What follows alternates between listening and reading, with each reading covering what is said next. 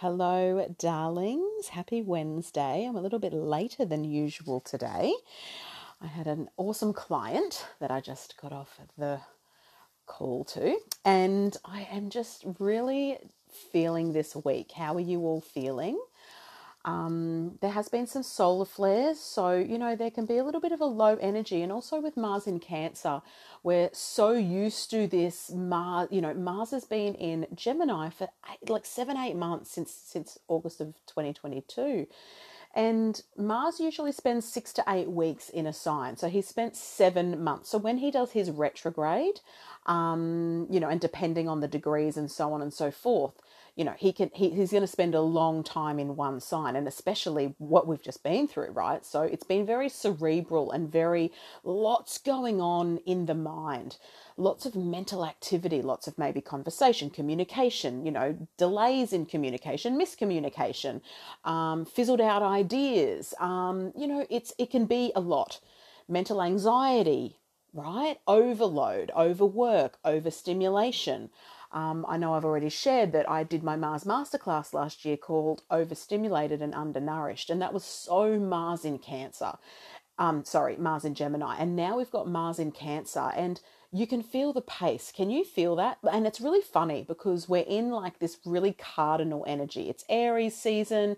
There's all of this stuff in fire, you know, Mercury in Aries, Chiron in Aries, Jupiter in Aries, the Sun in Aries, you know, so much fire, even Lilith and Leo, right?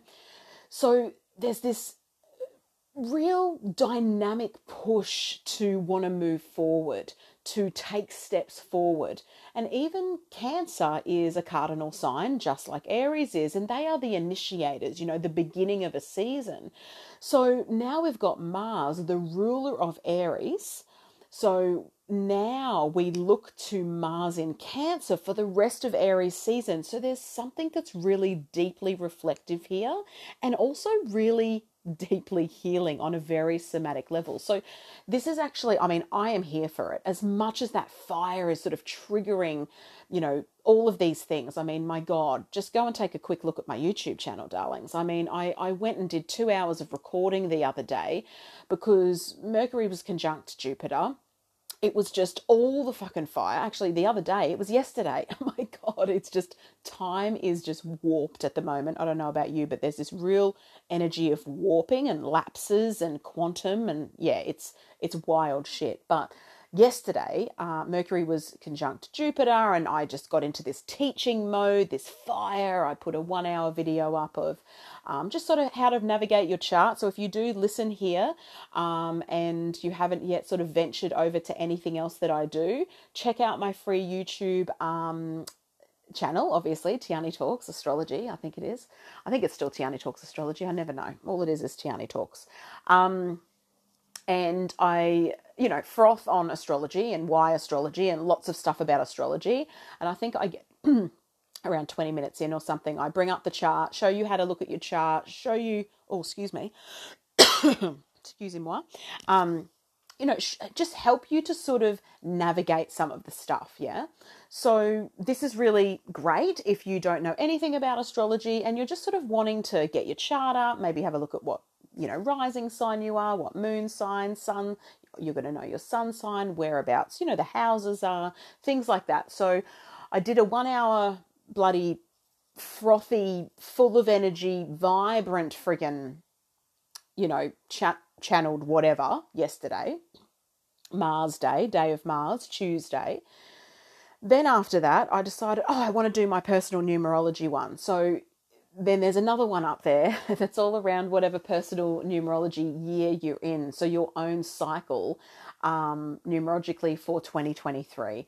So I talk to you how to get that number. I share a little bit about what each of those energies mean so that you can tap into that. So both of those are free up on my YouTube channel. So I had all this energy and then I slept for 90 minutes. Like seriously. So I'm feeling the fire, but the Mars, like I said, Mars rules Aries. So now we're looking to Mars in Cancer to take us through the rest of Aries season, which Mars, yes, is debilitated in Cancer, but there's also something really softening around this for us all. Because of this Mars in Gemini being so bloody cerebral, we can actually just dip back into what's important to us. Like, we can start to integrate patiently the movement forward that maybe we had with all of these ideas of Gemini yeah we can feel how they feel in our body. You know we can tune into the feelings of this intuitive guidance and this intuitive action. Yeah not so you know short and sharp even though we've got so much aries going on. And and that's the dichotomy here is that there's this fueled fire of Aries season with so many planets in Aries, but at the same time, this deep, even with Uranus and and both to, uh, um, Venus both in Taurus, you know, again, there's this really earthy component, and then Mars, you know, moving through deep the deep watery terrain of Cancer, the home, the body what we nurture, the womb, where we come from, right? And so I, I, sort of feel like this week um, we're leading into a beautiful Venusian full moon next week, which I will prep you for in next week's poddy in Libra. But this week, you know, even in my Monday musing, and I am going to keep this one short and sweet today because I, I just really want to bring back the importance of integration. And that's what I'm loving about Mars in Cancer. And again, like I said at the beginning of this convo, you know, are you feeling that change in energy? And again, there's this real, you know, duality because of the fire, but then because Mars, planet of action, is in this really flowy water sign. And I'm here for it because I feel like eight months of Mars in Gemini was enough, thank you very much. And now we can ground and get into our bodies and cook food and spend time with family and integrate, get into our bodies, nurture the self, heal. You know, I'm really feeling this deep sense of slow healing. I don't know if you are too and and this is because there's also this glorious grand water trine in the sky at the moment too with Mars in Cancer, the south node in Scorpio and um, Saturn in Pisces. Now, this is a big time. You know, we haven't had Saturn in Pisces for 28 years, 29 years. So we haven't had this sort of trine for a very long time, you know. So there's something really magical around this week and what's building and the slowness of the the somatic integration of what we've sort of just been processing. And really just dipping into the ethers of maybe clearing karmic contracts, really just like dropping into our own waters. You know, that's how it feels for me. It's just like, there's a real exhale. You know, Mars in Cancer is again inviting us to come home to the body. And yes, you know, I, I would have shared last week too, you know, that Mars definitely is, can be uncomfortable here. And there can be a lot of maybe, uh, you know, family healing that needs to happen, mother wounds that get reignited, inner child stuff, you know, even, but, but let's just tend to our homes. Let's just tend to our energetic home, our emotional home, our intellectual home. Let's tend to our bodies, darlings. You know, I'm really feeling this, especially with Saturn, who is, you know, Lord of Karma, and the South Node, who is that fated karmic axis um, especially, you know, we're, we're about to move into eclipse seasons, my friends. You know, come April, we've only got one more lunation that's not an eclipse before eclipse season.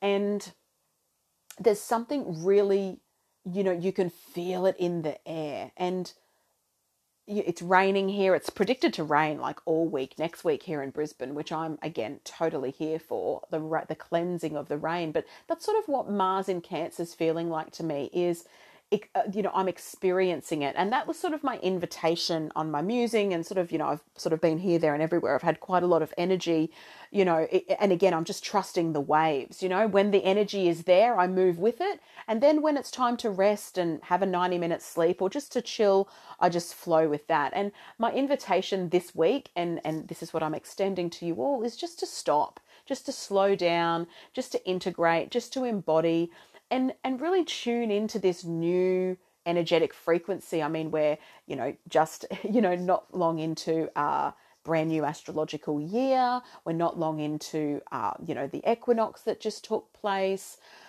the building of the moon, waxing as she becomes full next week in Libra.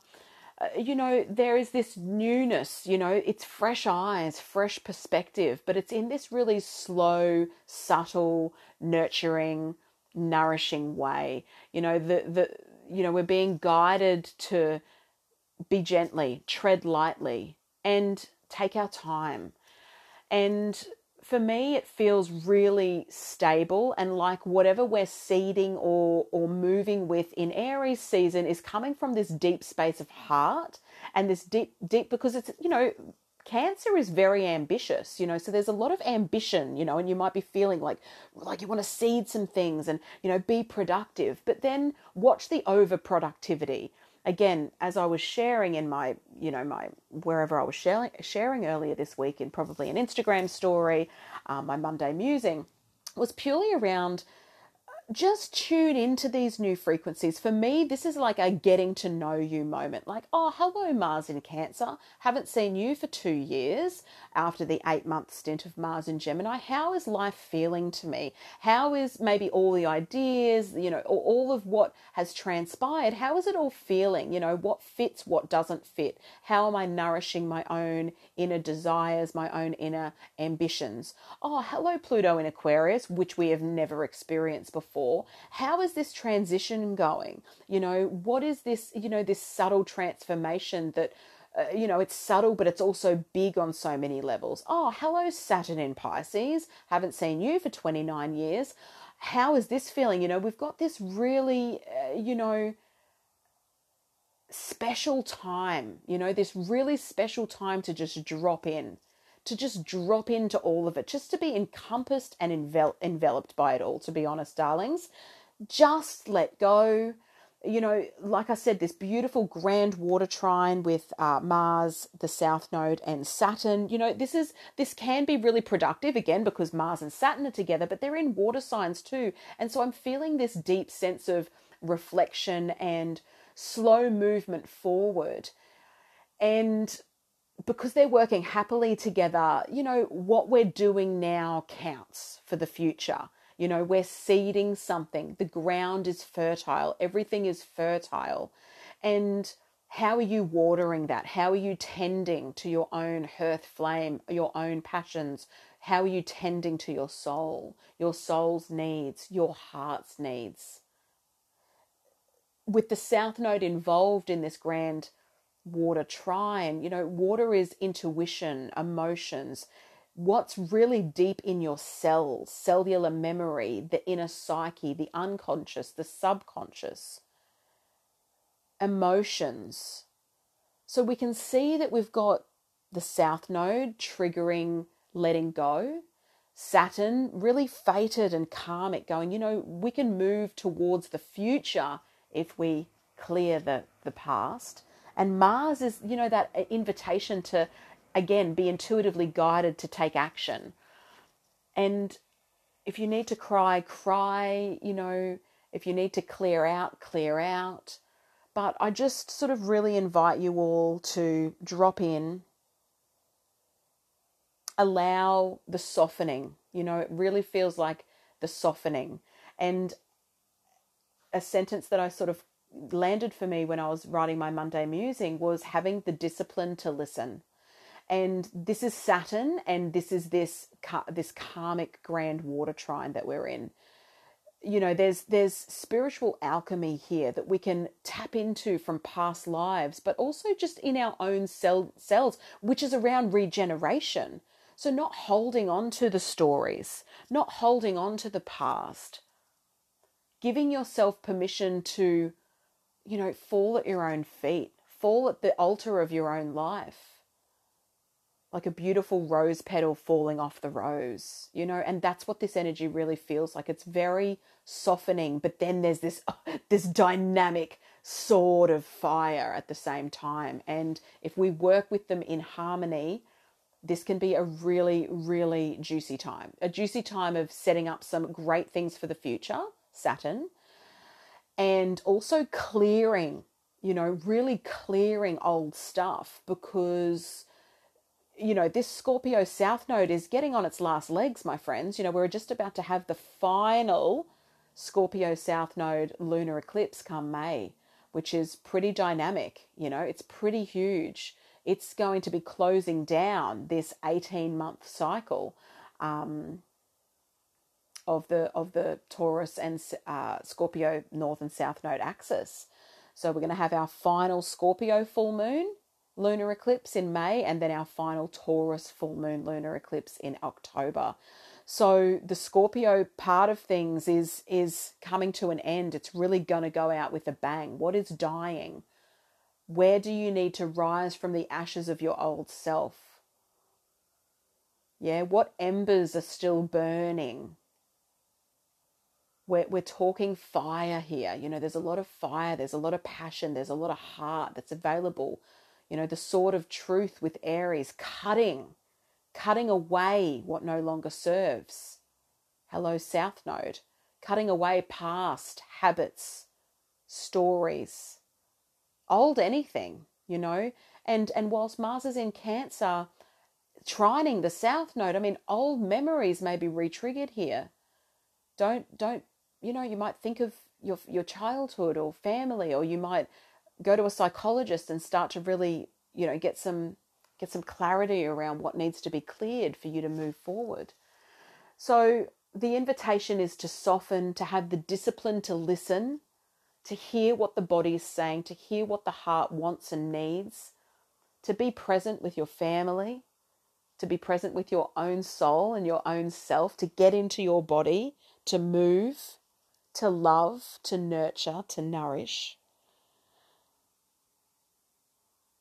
It feels like a really special time. I also just want to add really one quick thing too is that the moon, when the moon moves into Leo on the 31st of March, it is going to oppose Pluto for the very first time ever that Pluto has been in Aquarius.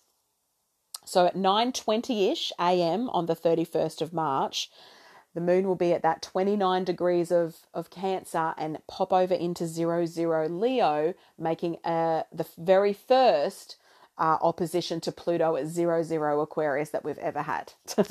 so I just want to sort of make note of that little, little tiny thing there, right? I mean, it's not little, it's pretty dynamic. So I just want you to just pay attention on the 31st. Pay attention. Let's see what happens out you know, it's 9.20 peak hour traffic. I don't know what the 31st is. What's today, 29th? So that's Friday, Venus Day, day of Venus. So very interesting.